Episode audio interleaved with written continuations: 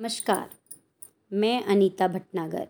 श्रोताओं, आज मैं आप सभी के समक्ष पति पत्नी की एक अनोखी कहानी लेकर प्रस्तुत हूँ। आनंद लाल जी और सरिता जी की शादी को अब पचास साल पूरे हो गए थे। उन दोनों की उम्र भी पिछहत्तर से ऊपर निकल चुकी थी। दोनों ने अपनी पूरी ज़िंदगी एक दूसरे के साथ काफ़ी हँसी खुशी के साथ बिताई थी। दोनों बिल्कुल दो जिस्म एक जान बनकर जिए थे।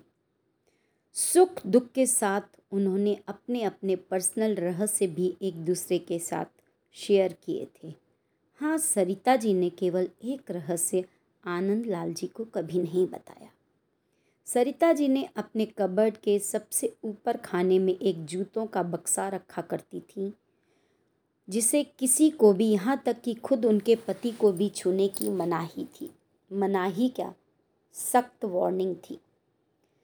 सरिता जी ने पति से कह रखा था कि समय आने पर वो उस बॉक्स का राज उन्हें ज़रूर बताएँगी।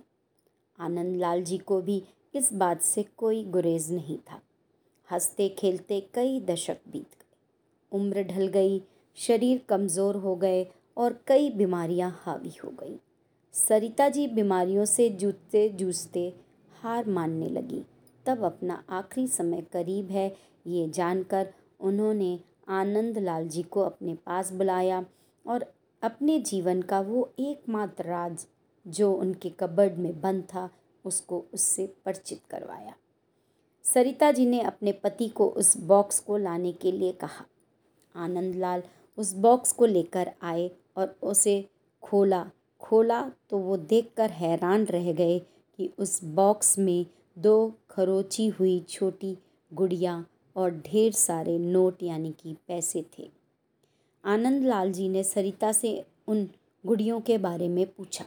सरिता जी ने कहा, जब मेरी शादी होने वाली थी, तब मेरी दादी ने मुझे समझाया था कि अगर अपनी शादी को लंबे समय तक चलाना चाहती हो तो एक दूसरे से जितना हो सके, आर्ग्यूमेंट्स और शिकायतें कम हों, उसका ध्यान रखना और उन्होंने उसके लिए मुझे ये गुड़ियों का तरीका भी बताया था, जिसमें जब भी मुझे तुमसे कोई शिकायत हो, तब एक गुड़िया को खुरच कर उसे संभाल कर रख लेना।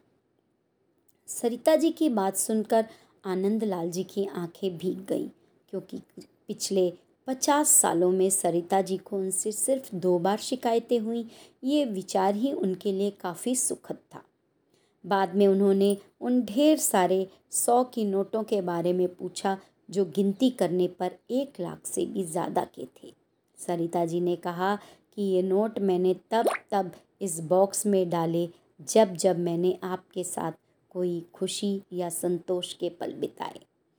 आनंद लाल जी अपनी पत्नी को गले से लगाकर रो पड़े और बोले, मेरे किसी जन्म के पुण्य ही होंगे, जिसे मुझे तुम पत्नी के सम, रूप में मिली।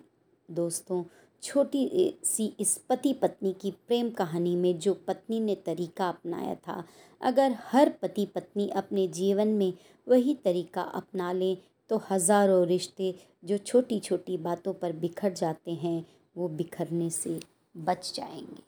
धन्यवाद। उम्मीद है मुझे कि आपको मेरी ये कहानी पसंद आई होगी और इससे आपको कुछ सीख मिलेगी। धन्यवाद।